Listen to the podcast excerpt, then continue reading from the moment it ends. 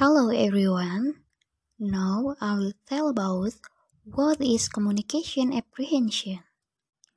Communication apprehension is a term that refers to the fear or the anxiety an individual experiences as a result of either real or anticipated communication with another individual or group of people. It's a physiological response to evaluation that may quickly become physical evidence as our body responds to the perceived threat. So, the physical symptoms of communication apprehension there are the first one is nervous feeling in your stomach. This sign often be a cause of communication apprehension. Usually we will feel it at the first time of public speaking. And this will disappear due to accustomed to public speaking. So we should to a practice often to eliminate this feeling when we public speaking. The second one is shaky hands.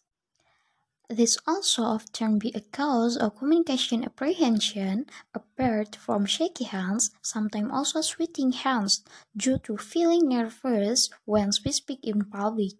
The third one is talking too fast. Sometimes we are not aware about our speech. Nervous feeling make us uncontrol how we speak, and often these are feel when we make speeches. And the last one is not talking at all. Instead of talking too fast, this also can be one of the consequences of communication apprehension because feeling nervous not even talking a lot but even make us not talking at all or run out of words and confused what to do. The next one is about causes of communication apprehension. The first one is fear of failure. The speakers with a fear of failure often imagine themselves forgetting a part of their speech or performing poorly. The speakers may feel intimidated by their audience because they see themselves as less qualified, less knowledge, or less accomplished than them. So the next one is high stakes. Some speaker who feel fine when practicing their speech become very nervous in anticipation of the event.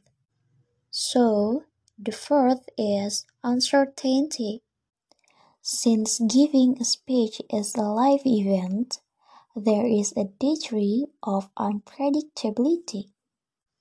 And the last one is being the center of attention. So, the way to reduce communication apprehension, there are three tips. The first one is do most of the work ahead of time. So, the second one is strategically direct your attention during communication. So, the last one is systematic desensitization or a technique for treating anxiety and panic attacks. So, the conclusion from this material is communication apprehension is an atmosphere that makes a person feel anxious when communicating.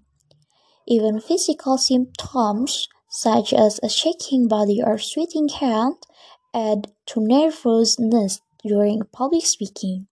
So it is important for us to know what kind of audience characteristic we will face. What should we say?